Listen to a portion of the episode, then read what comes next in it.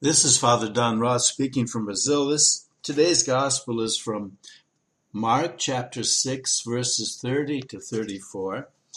The apostles come back from having done the mission that Jesus gave them to go out and preach and cure. And Jesus says, "Well, let's take a break." Okay? Now, there's two things here.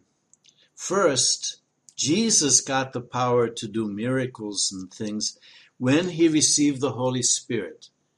Now it's interesting, he received the Holy Spirit, but his attitude is not to keep it for himself.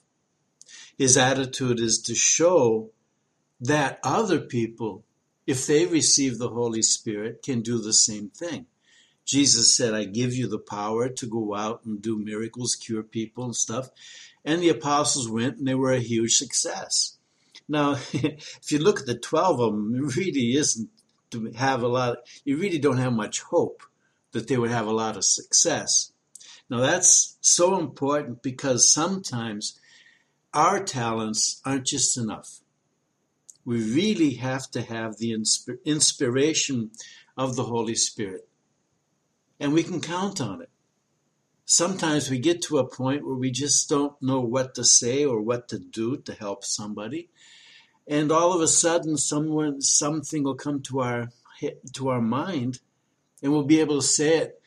And the person responds that's exactly what i thought i needed to hear what i needed to hear.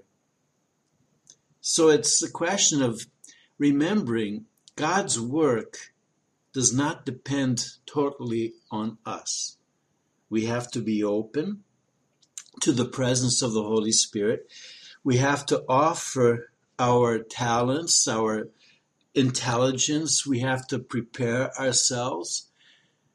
But in the end, it's God that makes everything happen. And the Holy Spirit helps us. And that's the story with the 12 who really weren't that competent. And after that, Jesus said, Well, let's rest. We have to remember we can't be running all the time. We have to stop we have to think. We have to reflect on what we're doing, who I am, where I'm going in my life, and trust the Holy Spirit to help us look into ourselves so that we can grow.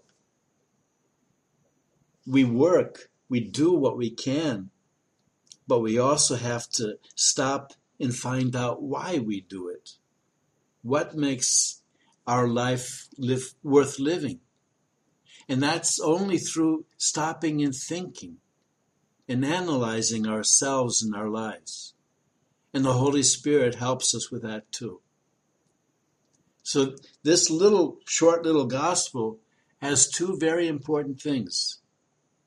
We want to work in the construction of the kingdom of God, mostly in our families, but we have to trust the Holy Spirit, and we also have to learn how to stop and think and evaluate and pray. Thanks for listening.